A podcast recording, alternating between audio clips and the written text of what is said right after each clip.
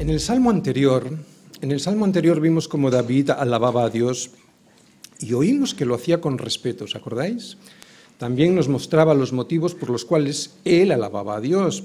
Y decíamos, porque lo veíamos en ese salmo, porque Dios es grande, porque Dios es bueno, porque Dios es justo. David creía en Dios y sabía, David, cuál era su propósito, el de David, en esta vida, en esta tierra. Y no era precisamente ser el rey de Israel, por muy importante que eso fuera, que lo era, de hecho, era el rey más importante de aquella época. No, su propósito, y él lo sabía, era otro. En la vida de cualquier ser humano, saber el propósito por el cual él está en esta tierra debiera ser siempre una pregunta a contestar. No debiéramos conformarnos con un ¿qué más da? y mirar hacia otro lado. La verdad es que todos en algún momento de nuestra vida nos lo hemos preguntado, ¿no? ¿Quién no lo ha hecho? Saber el por qué y el para qué estamos aquí no es algo que solo se cuestionen los filósofos, sino que es una pregunta que se hace cualquier persona que pasa por la vida. Pregunta que no debiera dejar de hacerse hasta que se pudiera responder con un mínimo de sentido común. Otra cosa es que después de tiempo de luchar contra Dios y contra la única respuesta sensata que tenemos a esa pregunta, le ignoremos porque no nos gusta lo que nos dice. Que no nos guste que fuimos diseñados y creados para agradecerle con nuestra obediencia, exaltarle, bendecirle y alabarle, y que todo eso nos salva de nosotros mismos, no significa que no sea la verdad. Que no me guste el mar no significa que no exista. Lo que pasa es que eso no tiene consecuencias demasiado graves, ¿verdad? El problema se complica cuando persistimos en rebelarnos contra Dios y su consejo, y esto ya es bastante más grave. Porque es entonces cuando terminamos por no oír la voz del Espíritu Santo en nuestro corazón, terminamos por no oír ningún llamado de Dios a la razón y a la sensatez. Y esto es soberbia. La soberbia es lo que tiene, que te lleva siempre al fracaso. No solo entre los creyentes, también en el mundo. Y si no, haz un pequeño repaso en tu cabeza. Piensa, por ejemplo, en deportistas humildes frente a deportistas soberbios. Fíjate en ellos y ve sus relaciones personales, la diferencia entre unos y otros, en unos divorcios, etc. O la administración del dinero ganado, ¿Cuántos no, los por soberbia, han ido a la quiebra, verdad? Incluso, como decimos en el mundo, la soberbia tiene consecuencias. Si la soberbia en este mundo siempre pasa factura, imagínate la soberbia frente a Dios. Lo que pasa es que todavía no lo vemos porque Dios alarga su misericordia y lenta es su ira. Pero como decíamos el domingo pasado, que su, que su ira sea lenta no significa que su ira vendrá a través de un juicio. Cuando te pasas todo el tiempo luchando contra la conciencia que Él puso en nuestro corazón, terminas con esa conciencia cauterizada, quemada, muerta. Y la conciencia, mis hermanos y amigos, es importante. La conciencia la necesitamos como necesitamos las terminaciones nerviosas que nos avisan de un dolor que nos puede llevar a la muerte. Para ahí están, para eso es el dolor. El dolor es un aviso de que hay algo que no funciona, vete al médico que podría haber algo que te lleve a la muerte. Necesitamos la conciencia, lo mismo que necesitamos las terminaciones nerviosas. La conciencia la ha puesto Dios y la necesitamos limpia. Y la limpiamos a través de la palabra de Dios. La necesitamos limpia para poder escuchar a Dios a través de su palabra. Matar la conciencia es un suicidio, porque nos impide tomar conciencia de los peligros de este mundo. Y cuando te suicidas, te mueres. Es lo que em, nos, pasaba a todos nosotros antes de encontrar la verdad que es Jesucristo, que estábamos muertos en nuestros delitos y pecados, siguiendo la, fíjate tú, siguiendo la corriente de este mundo conforme al príncipe de la potestad del aire. Hoy, como siempre, la corriente de este mundo es el sistema de valores, este sistema podrido de valores que nos arrastra a todos como la corriente arrastra a los peces muertos. ¿Te has preguntado por qué es tan difícil ser cristiano? Porque aquí está la dificultad. La dificultad de ser cristiano es que al conocer la verdad, uno lucha contra esa corriente por la que ves deslizarse a tantos hacia la muerte. Y resistirse, o sea, luchar contra esa corriente, cuesta mucho esfuerzo. Sí, no es fácil. Por eso a veces desistimos y abandonamos, lo que implica que dejamos de alabar a Dios por los problemas que nos rodean. Pero fuimos creados, como decía David en el Salmo anterior, para exaltarle, para bendecirle y para alabarle. Y como también decíamos hace siete días, no solo eso no es fácil, es que a veces puede resultar terriblemente aburrido. Oye, ¿por qué? ¿Por qué pudiera ser aburrido alabar a Dios? ¿Cómo puede ser que si Dios dice que es para eso, para lo que fuimos creados, para alabar su nombre, veamos la alabanza diaria como algo tan aburrido? En algunas ocasiones, por lo menos. Bueno, pues solo hay una respuesta, que no lo hagamos correctamente. Me voy a extender bastante en esta introducción antes de entrar en el Salmo 6. ¿Por qué? Porque estos cinco últimos salmos, incluido el del domingo anterior, lo que pasa es que el domingo anterior fue un, vamos a decir, una transición. Estos últimos cinco salmos todos son de alabanza. Así es que es muy importante entender para qué fuimos creados y qué es la alabanza y por qué puede fallar la alabanza en nuestra vida, ¿verdad? Es importante porque vamos a estar cinco domingos viendo salmos de alabanza. Si Dios nos dice que fuimos creados para alabarle, pero resulta que eso no siempre nos satisface plenamente, entonces es que hay algún fallo en la cadena de mi comunión con Dios. Es evidente que la culpa no puede ser de Dios. ¿Y sabéis cuál suele ser el error? La motivación. Si la motivación por la cual hacemos las cosas es la equivocada, si la motivación por la cual obedecemos y alabamos a Dios es incorrecta, Dios no nos da la satisfacción del deber cumplido. La motivación, el propósito último por el cual hacemos las cosas es importantísimo para que nuestra vida tenga la alegría del deber cumplido. Otra vez, para los que puedan estar dormidos, la motivación, o sea, el propósito último por el cual tenemos que hacer las cosas es muy importante para que tengamos la alegría del deber cumplido. Yo puedo cumplir con un deber, pero no estar satisfecho. Y puedo cumplir con ese mismo deber y estar íntima y profundamente satisfecho, pues es la motivación por la cual hago ese deber la clave de mi satisfacción o insatisfacción. La satisfacción profunda siempre, la profunda, la de verdad, siempre procede de Dios. Solo es Dios quien nos da el contentamiento. Ya sabéis lo que dice el, predicador en Eclesiastés, lo hemos dicho muchas veces, lo habéis leído también muchas veces. Dice que hay un mal muy común entre los hombres, el del hombre a quien Dios da riquezas, bienes, honra y nada de lo que todo su alma desea le falta, pero Dios no le da la facultad de disfrutar de ello, sino que lo disfrutan los extraños, y dice, esto es vanidad y mal doloroso. Si hago lo que Dios quiere que haga, pero mi motivación no solo está equivocada, sino que es perversa, otra vez, si hago lo que Dios quiere que haga, pero mi motivación no solo está equivocada, sino que es perversa, Dios no me dará la facultad de disfrutar de ellos.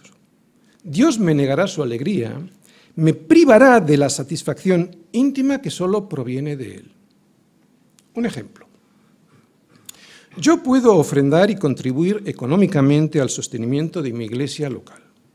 Puedo y debo hacer. Pero si la motivación por la cual hago eso no es la correcta, si lo hago porque debo, pero no por la honra que le debe un hijo a su padre, si lo que espero de Dios o de los más es que se me reconozca ese esfuerzo, entonces ya he sido pagado.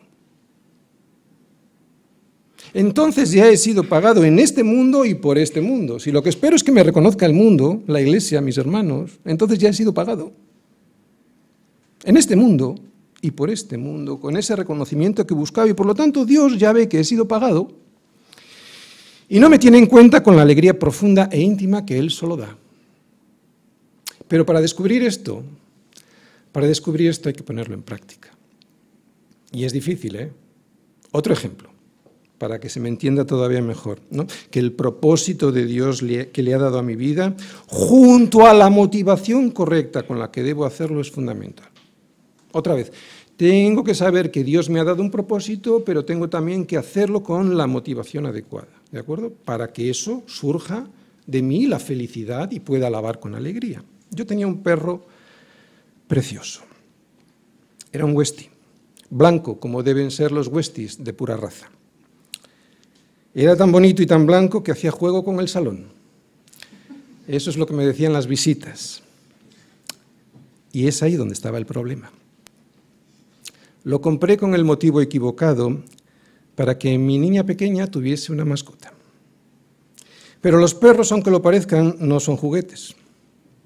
Es cierto que la primera intención por la cual yo compré el perrito era para que si que mi niña iba por la calle y iba abrazándose a todos los perros. Y a, mí me daba miedo. Entonces digo, pues si tiene un perrito dejará de abrazar a los perros por la calle, ¿no? Pero tenía que haber ido más allá de esa motivación equivocada, piadosa pero equivocada. ¿Por qué? Porque ese perro, esa raza, aunque es un buen perro de compañía, tiene en sus genes escrito otro propósito. Si ese propósito lo cumple, es el perro más, feliz del mundo. Si no lo cumple, pues no lo es o no lo es tanto. Si yo compro y utilizo un cuchillo que ha sido diseñado para cortar carne y lo utilizo para comer sopa, no solo no cumpliré el objetivo para el cual fue diseñado ese cuchillo, sino que además me haré daño. Si yo compro un coche que fue diseñado y construido para rodar por las carreteras y lo utilizo para navegar por el mar, pues no cumpliré con el objetivo del diseño, estropearé el coche y lo que es más grave, llevaré al fondo del mar al desastre a mi familia. Volvamos al perrito. Era tan bonito y tan blanco que hacía juego con el salón, pero era un perro triste. Y el problema estaba en que sin querer yo impedía que pudiese cumplir la función para la cual fue genéticamente diseñado, que era cazar zorros. Algo que aunque yo sabía no podía hacer porque vivía en la ciudad, no en el campo, y yo, pues claro, no le podía llevar a cazar. Tampoco tenía tiempo ni ganas, ¿eh? esto tengo que reconocerlo. Hoy reconozco que mi perro me mira, o me miraba en aquel momento, con cara triste. ¿Por qué lo haría? Y me respondo, porque su destino no era hacer juego con el salón de mi casa. Si lo hubiese llevado a cazar conejos, él hubiera regresado a casa alegre, sucio y cansado, pero alegre. Es cierto que lo llevaba de paseo, pero con eso no bastaba. Ya no lo tengo, lo regalamos a un matrimonio para que lo cuidase mejor, porque yo y mi familia decidimos servir al Señor a tiempo completo. Lo regalamos para que otros lo pudiesen cuidar mejor, y así ha sido, está mejor. Hoy a veces me imagino a mi perro, pero me lo imagino llevándole a cazar. Me lo imagino cazando y mirándome a los ojos, esperando ver en mí el rostro de la satisfacción de haber cumplido bien las órdenes de su amo. Hoy a veces me lo imagino, pero ya no me lo imagino aburrido en casa decorando el salón.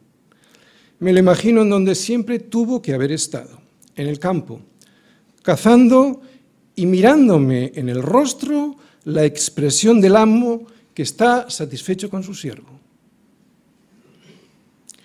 No sé si ha sido un buen ejemplo, pero ¿habéis entendido cuál es el problema y dónde está la solución? El problema si no hago aquello para lo que fui destinado, me muero en vida. La solución, hacerlo, claro, sí. Cumplir el propósito para el cual fui diseñado, sí, pero con la motivación correcta para satisfacer a mi Señor. ¿Está mi Señor contento con mi obediencia o he hecho lo que sé que tengo que hacer, pero para satisfacerme a mí y mis deseos. Mi perro estaba muerto en vida, ahora lo sé. Ahora sé que él me deseaba y que deseaba agradarme. Ahora sé que no fui un buen amo. Mi perrito, que hoy ya no lo tengo, es una maravillosa lección espiritual de lo que Dios quiere para mí. Porque Dios no me quiere ver cristiano, pero muerto en vida. Lo que quiere verme es vivo, sí, pero con la alegría del que vive de verdad. Mi propósito, yo sé, es obedecerle, así he sido diseñado, pero también lo he sido para vivir en una admiración diaria ante quién es Él. Esta obediencia y el asombro y mi admiración por mi Señor es lo que me dará la vida, la vida de verdad. Si no pierdo la capacidad de asombro ni mi admiración por Dios, una obediencia llena de alegría siempre gobernará todo lo que haga. Una obediencia siempre llena de alegría gobernará todo lo que haga. El trato que dispenso a los demás a mi esposa, a mis hijos, a mis empleados, a mi jefe, a mis amigos, a mi pastor, a mis hermanos, a mi familia, incluso el trato a mis enemigos, será muy diferente si mi admiración por Dios domina mi vida. Cualquier cosa que hagas en la vida, incluso la convivencia, diaria, cualquier trabajo o profesión que realices, si no lo haces con la admiración que Dios se merece, saldrá mal. Si yo preparase los sermones sin admirarme, ante Dios y su majestad, os puedo asegurar que sería un martirio diario. Otra vez, si yo preparase los sermones sin admirarme quién es Dios y su majestad, sería un martirio diario.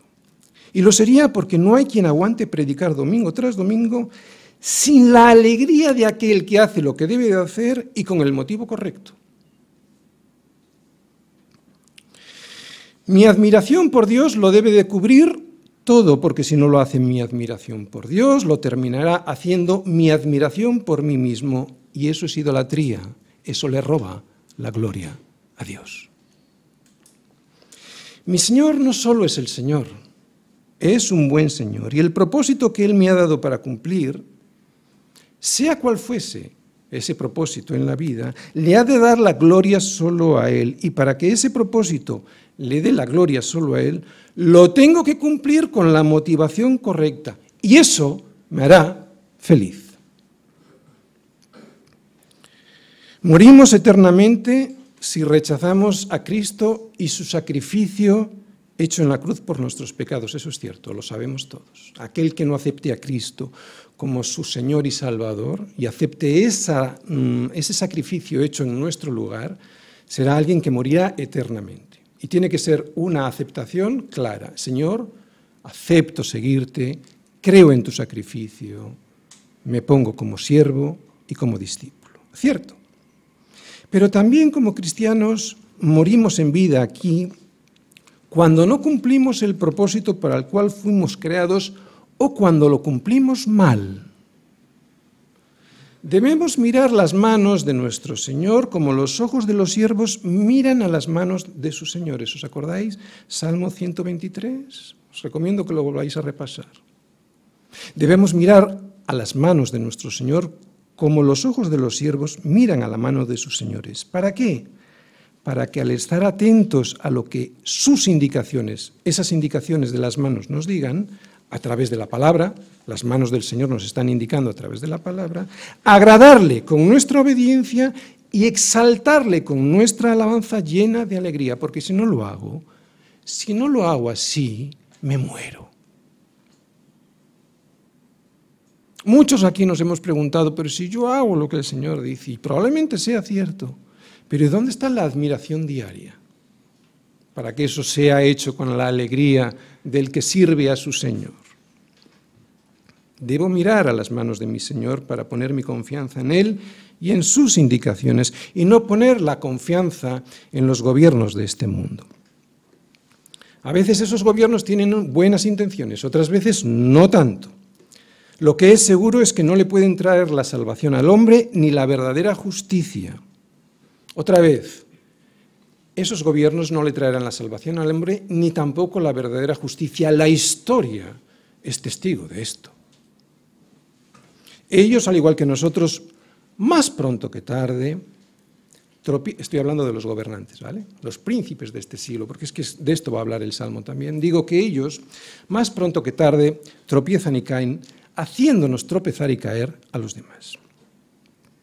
Bendice alma mía al Señor, y no dejes de hacerlo, porque me tropiezo, me caigo y me muero si no te alabo. Me muero si no te alabo. Una alabanza personal. Salmos 146. Alaba, oh alma mía, a Yahvé. Sí, sí, alabaré a Yahvé en mi vida, cantaré salmos a mi Dios mientras viva. No confiéis en los príncipes, ni en hijo de hombre, porque no hay en él salvación. Pues sale su aliento y vuelve a la tierra. En ese mismo día perecen sus pensamientos. Bienaventurado aquel cuyo ayudador es el Dios de Jacob cuya esperanza está en Yahvé su Dios, el cual hizo los cielos y la tierra, el mar y todo lo que en ellos hay, que guarda verdad para siempre, que hace justicia a los agraviados, que da pan a los hambrientos, Yahvé liberta a los cautivos, Yahvé abre los ojos a los ciegos, Yahvé levanta a los caídos, Yahvé ama a los justos, Yahvé guarda a los extranjeros, al huérfano y a la viuda sostiene, y el camino de los impíos trastorna. Reinará Yahvé para siempre, tu Dios, oh Sión, de generación en generación.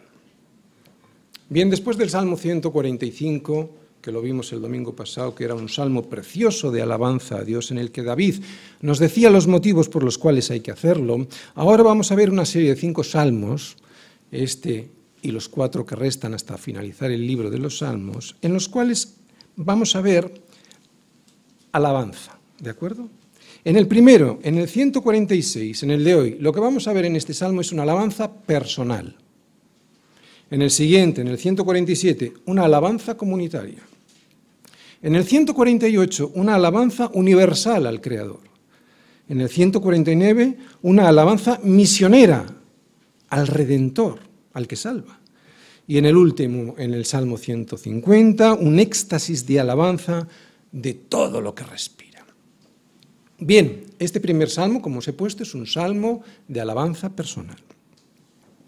Y es que, Señor, si no te alabo personalmente, no solo en la iglesia, cuando estoy con mis hermanos, sino personalmente, yo en mi, día a día, me muero, literalmente me voy muriendo.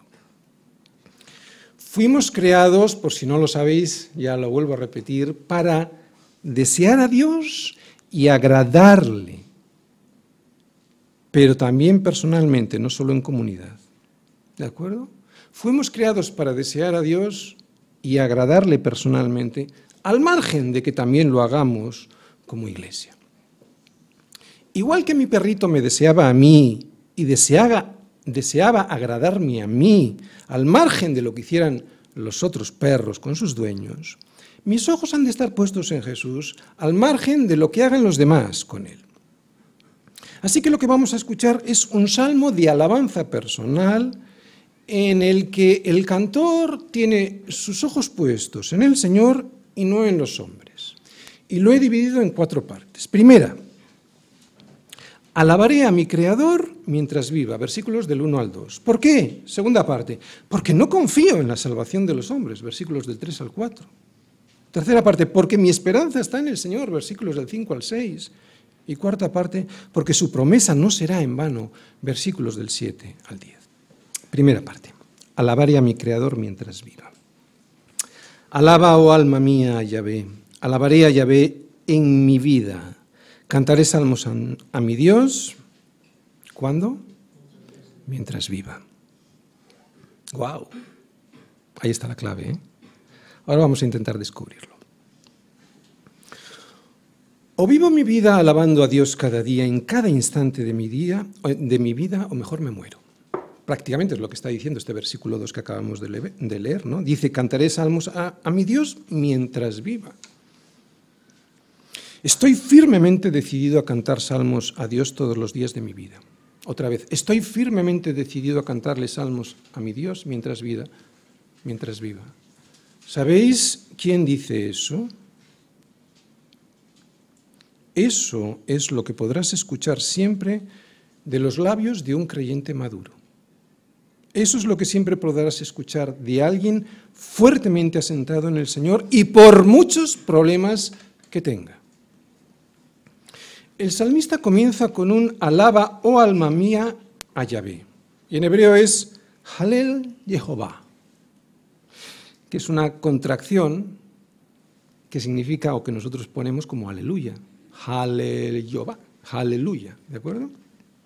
Eso significa aleluya. Y este salmo, al igual que los otros cuatro que nos quedan por ver hasta finalizar en el 150, comienza y termina igual.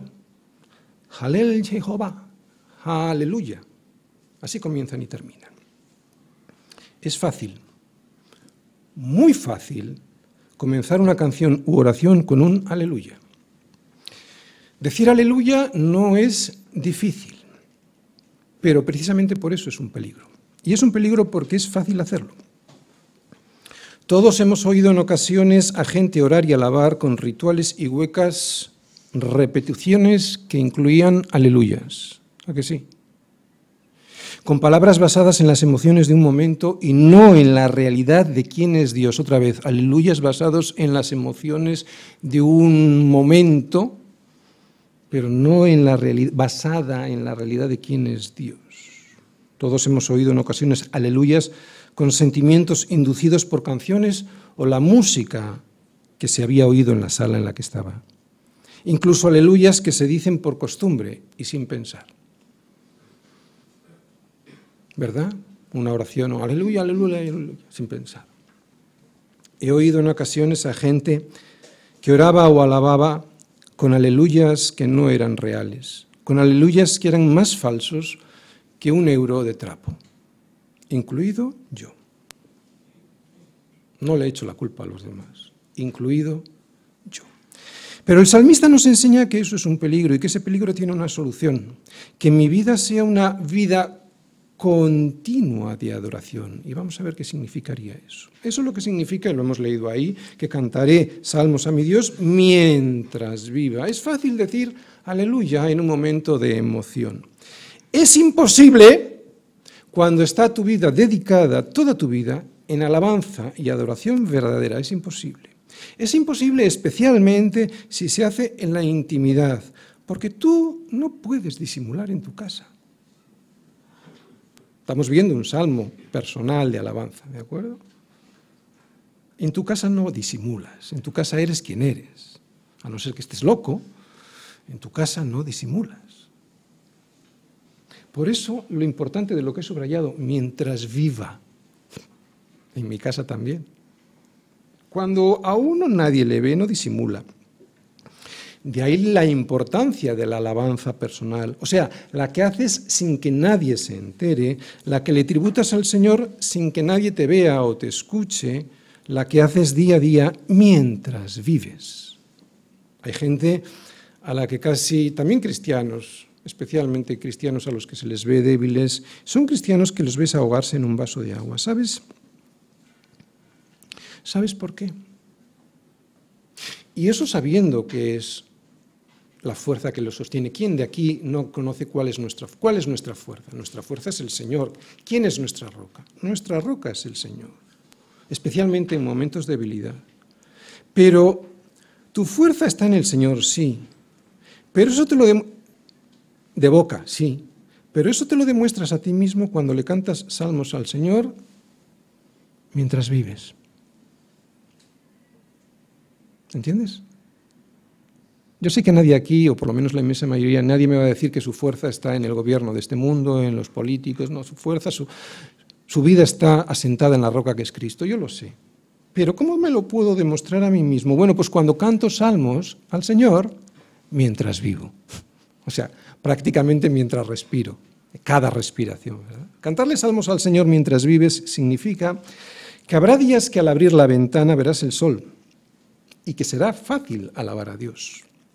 Pero también vendrán días en los que al abrir la ventana solo verás nubes, lluvia y a veces violentas tormentas que asustan.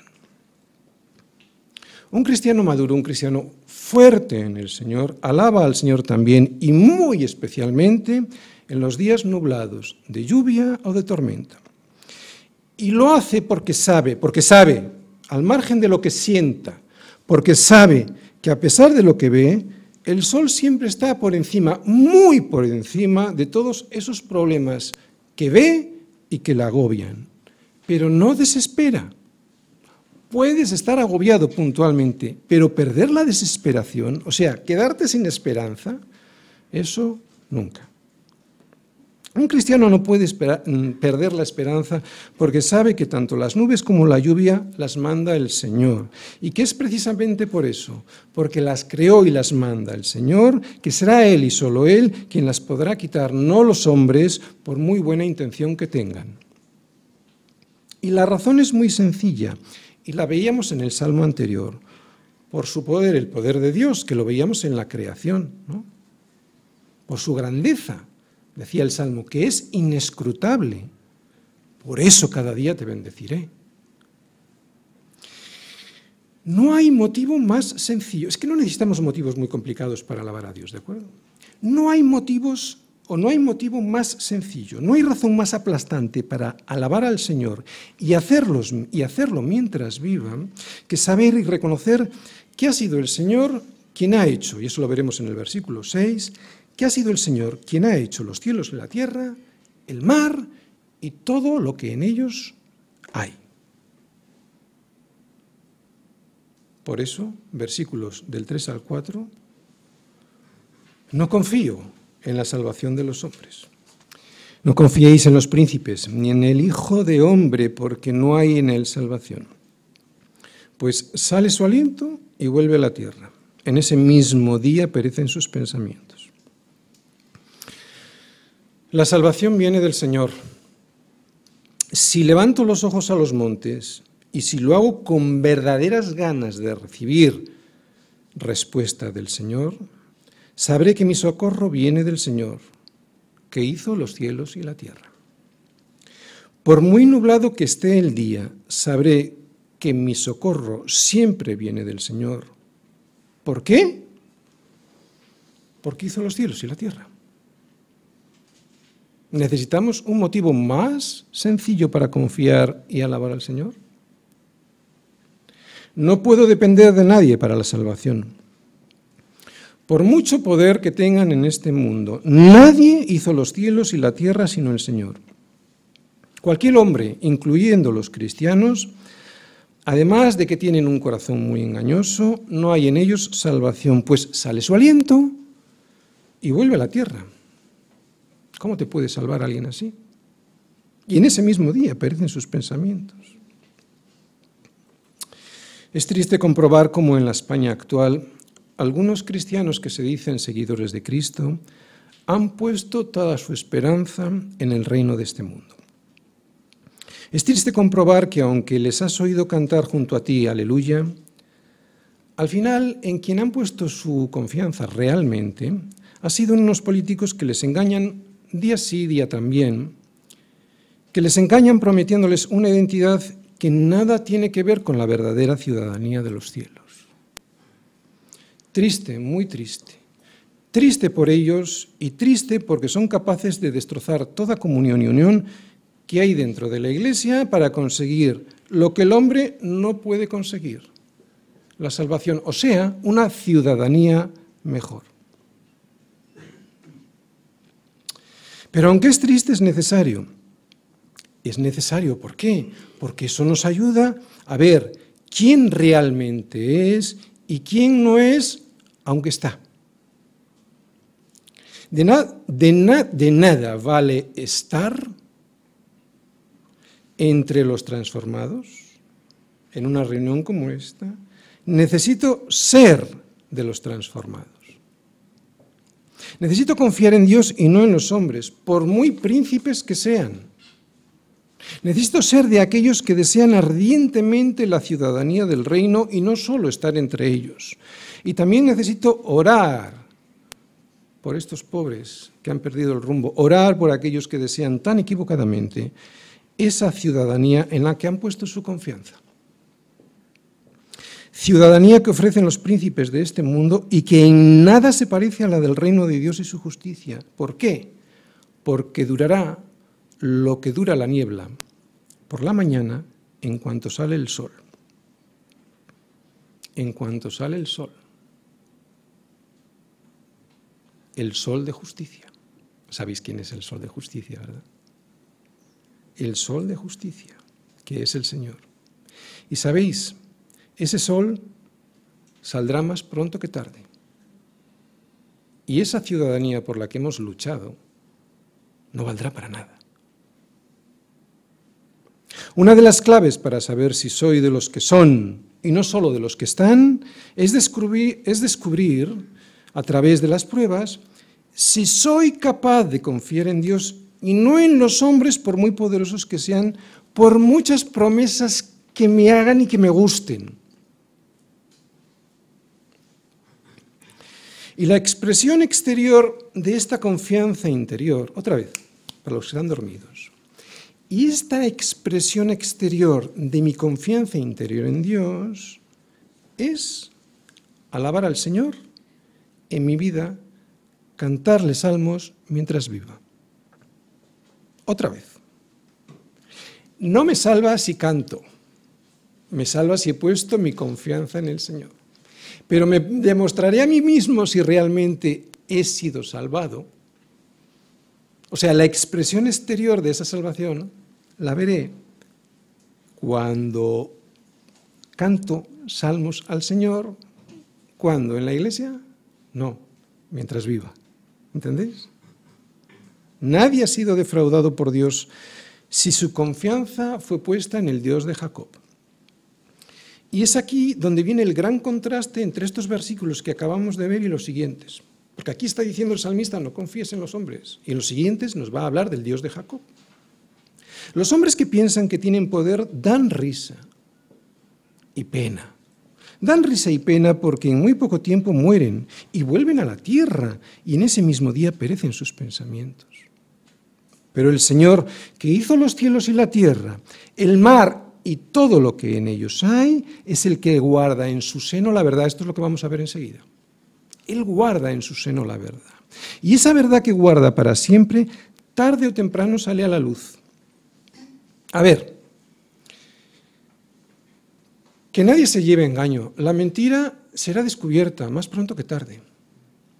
La mentira se desvanece, no soporta la luz. Algo que es mentira no es que no exista, es que nunca existió. Un ejemplo, creo que lo he puesto en alguna ocasión. Si yo digo que tengo un Picasso colgado en el salón de mi casa, Puede tardar un año en que tú descubras que es mentira, pero no es mentira porque lo has descubierto. Fue mentira siempre. Otra vez, la mentira no es que no exista, es que nunca existió. Otra cosa es el padre de mentira. Ya sabéis quién es, ¿no? El diablo. Ese sí que existe, pero lo que suelta por su boca, no. Por eso mi esperanza está puesta en el Dios de Jacob, porque ese Dios es quien guarda la verdad y la guarda para siempre. Versículos del 5 al 6. Tercera parte, mi esperanza está en el Señor. Bienaventurado aquel cuyo ayudador es el Dios de Jacob, cuya esperanza está en Yahvé su Dios, el cual hizo los cielos y la tierra, el mar y todo lo que en ellos hay, que guarda verdad para siempre. Bien, ya sabemos lo que significa bienaventurado todos nosotros, ¿verdad? Significa feliz, inmensamente feliz, dichoso. Bueno, pues así es o debiera ser quien pone toda su confianza en Dios. Como ya he dicho, estos días hay en España algunas personas, desgraciadamente algunos creyentes también, que tienen puesta su esperanza en una ciudadanía que nada tiene que ver con la ciudadanía de los cielos. Pocas veces había visto tanta tristeza, tanta amargura y odio en unos corazones, y ahora estoy hablando de algunos cristianos, en unos corazones de los que se espera todo lo contrario, felicidad. Y todo por afanarse en poner su esperanza en un ayudador que no es el ayudador de Jacob. ¿Sabéis lo que significa Jacob? Jacob significa Dios ha sostenido, Dios ha ayudado. ¿Alguien se acuerda de quién era Jacob?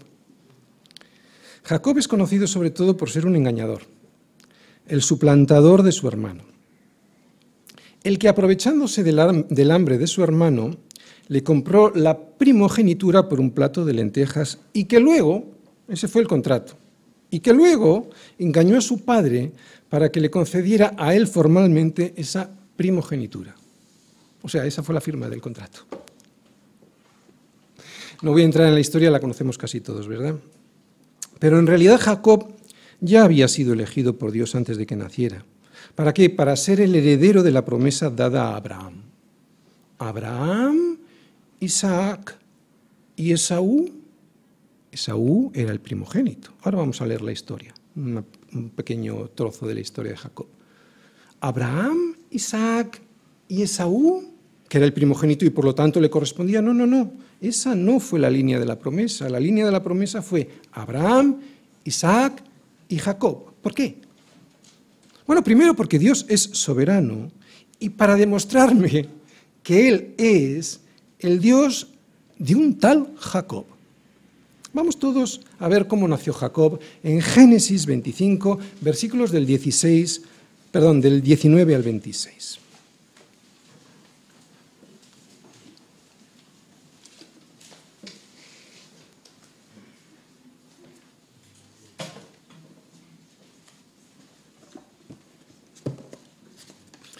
Muy bien, tenemos en esos versículos el nacimiento de Jacob y de Esaú. Dice así, estos son los descendientes de Isaac, hijo de Abraham.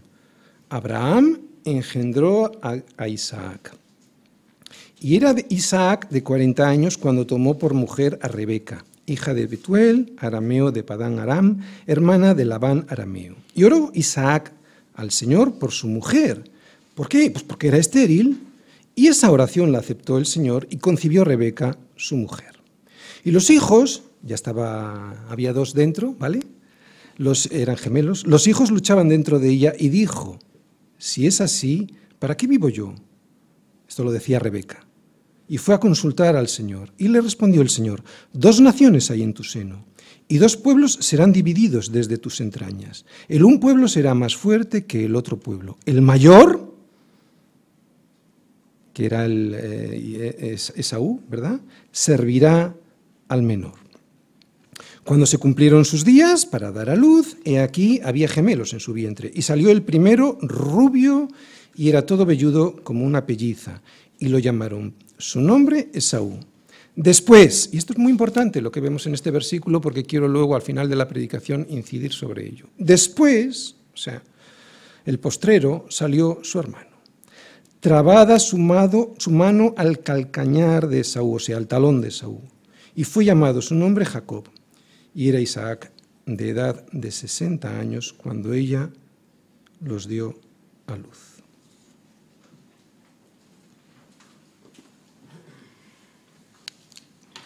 Oye, el Dios de Jacob, Jacob, un engañador, un suplantador, como el escogido por Dios para llevar la salvación a Israel hasta que llegara Jesucristo?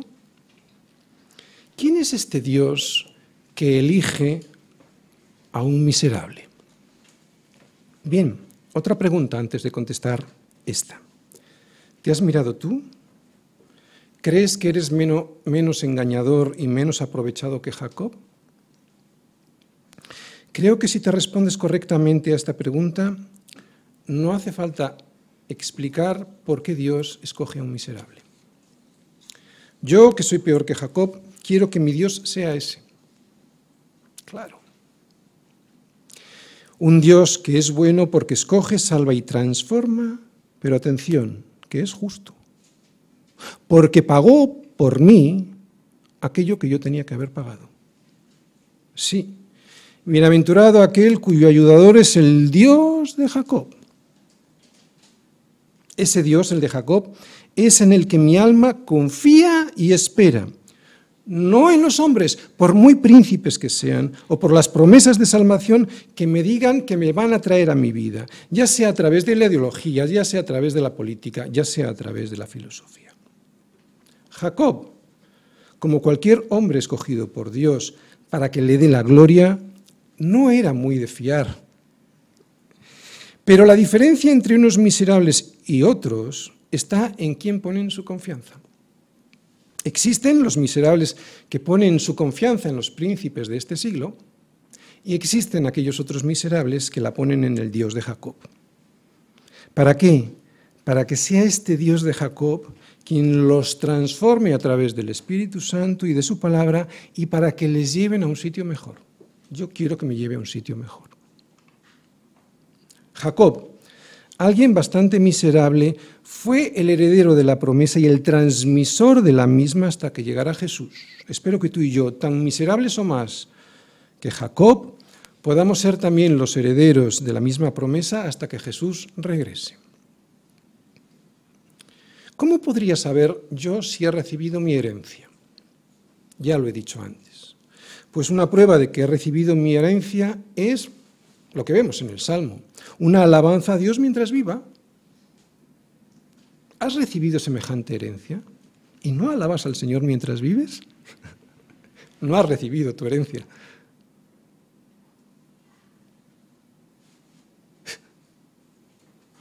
Y una de las mejores ayudas para alabar a Dios mientras viva es ver en mi Dios la inteligencia, el amor y el poder en su creación. Sí, hay dos poderes enfrentados. Y lo voy a decir muy sintéticamente. La teoría de la evolución y mi Dios creador. Es increíble porque la teoría de la evolución basada en el libro de Charles Darwin, El origen de las especies, hace más ya de 150 años que fue expuesta y al día de hoy no solo está, no está cerca de ser transformada en ley, sigue siendo teoría, sino que cada día está más lejos. La teoría de la evolución es el ataque moderno a Dios para robarle su gloria. Tiene mucho sentido. Tiene mucho sentido. Si tú no admites que Dios es el creador, le quitas la gloria y te la pones tú. Es el hecho más infame de los últimos tiempos para quitarle la gloria a Dios. Y es hecho por aquellos que han puesto su confianza en los príncipes de este siglo. No hagas como ellos, no le robes su gloria, porque ha sido Él quien ha hecho los cielos y la tierra, el mar y todo lo que en ellos hay, que guarda verdad para siempre. atención, que guarda verdad para siempre. Confía en esa verdad que dice el Señor. Versículos 7 al 10, porque su promesa no será en vano. Cuarta parte, su promesa no será en vano. ¿Quién es este Dios, el Dios de Jacob? Pues el que hace justicia a los agraviados, que da pan a los hambrientos, Yahvé liberta a los cautivos. Yahvé abre los ojos a los ciegos, Yahvé levanta a los caídos, Yahvé ama a los justos, Yahvé guarda a los extranjeros, al huérfano y a la viuda sostiene, y el camino de los impíos trastorna. Reinará Yahvé para siempre, tu Dios, oh Sión, de generación en generación. Aleluya. Jacob Sí, sí, tú, Jacob. ¿Dios te ha hecho justicia frente al agravio del diablo? Otro Jacob. ¿Te ha dado pan cuando tenías hambre? Jacob, ¿Dios te ha liberado del pecado que te llevaba a la muerte eterna? Jacob, ¿Dios te ha abierto los ojos a la verdad que es Jesucristo? Jacob, ¿Te ha levantado Dios del muladar en el que vivías caído? ¿Hay aquí algún otro Jacob que me puede decir si Dios le ha hecho justo a través de la sangre de Cristo? Para que así Dios le pueda amar, porque Dios ama a quién? Al justo.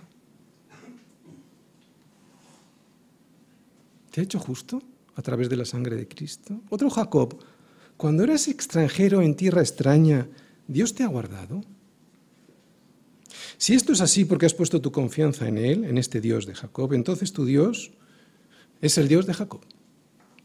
Y además, si esto es así, entonces vivirás alabando y cantando salmos a Dios mientras dure tu vida. Aquí diciendo, el último versículo, reinará el Señor para siempre. Tu Dios, oh Sión, oh Sión, o sea, iglesia, reinará este Dios de generación en generación, aleluya. Jesucristo en el Salmo, pues aquí lo vemos en estos versículos, ¿no? En el Nuevo Testamento vemos a Jesús haciendo todo esto que promete Dios que hará él mismo desde el versículo 7 al 9. Por ejemplo, ahí vemos que dice el Señor que abre los ojos a los ciegos y liberta a los cautivos, que es algo que Isaías ya predijo, eh, que sucedería cuando el Mesías fuese enviado, ¿no? ¿Para qué iba a enviar el Mesías? Dice Isaías, para que abras los ojos de los ciegos, para que saques de la cárcel a los presos y de las casas de prisión a los que moran en tinieblas. Todo esto lo hizo Jesús como una señal de algo mejor. ¿Cuál es eso algo mejor que hizo? Pues lo que hizo después, lo que hizo con nosotros.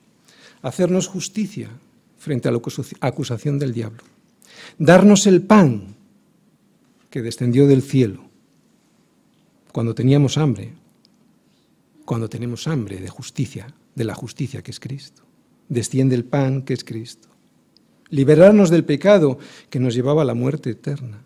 Abrirnos los ojos a la verdad que es Jesucristo. Levantarnos del muladar en el que vivíamos caídos. Hacernos justos a través de la sangre de Cristo. Amarnos a pesar de ser extranjeros Termino. Es el Señor quien reina y lo hace a través de los gobernantes que Él pone, sean buenos, sean malos. Él es soberano. No tengo puesta mi esperanza en ningún príncipe de este mundo, ni siquiera en aquellos a los cuales doy mi voto. De hecho, es con los que más crítico soy. Cuando Adán y Eva cayeron en el pecado que les llevó a ellos y a nosotros a la muerte, Dios no tenía ninguna obligación de salvar o de redimir a la raza humana. Él hubiera sido perfectamente justo con dejar que sufriésemos las consecuencias de tremenda transgresión. ¿No te lo crees? Pues de hecho eso fue lo que pasó con los ángeles. A ellos no les fue enviado, los ángeles caídos me refiero, a ellos no les fue enviado ningún redentor. Pero lo maravilloso del Dios de Jacob es que, es que escoge a gente como Jacob. Lo maravilloso del Dios de Jacob es que puso en primer lugar a los que venían detrás, porque muchos primeros serán postreros y los postreros primeros. ¿Recuerdas que Jacob no fue el primero? Lo maravilloso del Dios de Jacob es que vino a salvar lo que se había perdido. Es por eso que le cantaré salmos a mi Dios mientras viva, porque hay redención y porque hay esperanza de escapar de nuestra miseria.